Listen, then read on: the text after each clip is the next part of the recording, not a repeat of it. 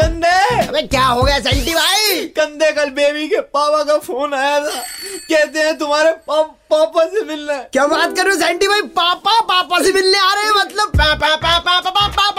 होने वाला आपका तो। अबे सुन तो सही। मैंने भी ये सुनते ही सारा इंतज़ाम कर दिया।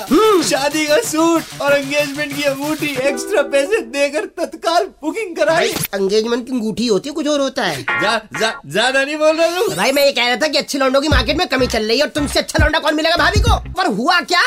होना क्या था यार? उसके पापा आए।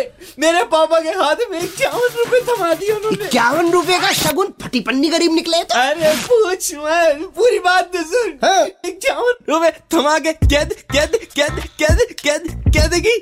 पैसे रखो। सेंटी को कह के मार्केट से अच्छी वाली क्लिप्स मंगा लेना।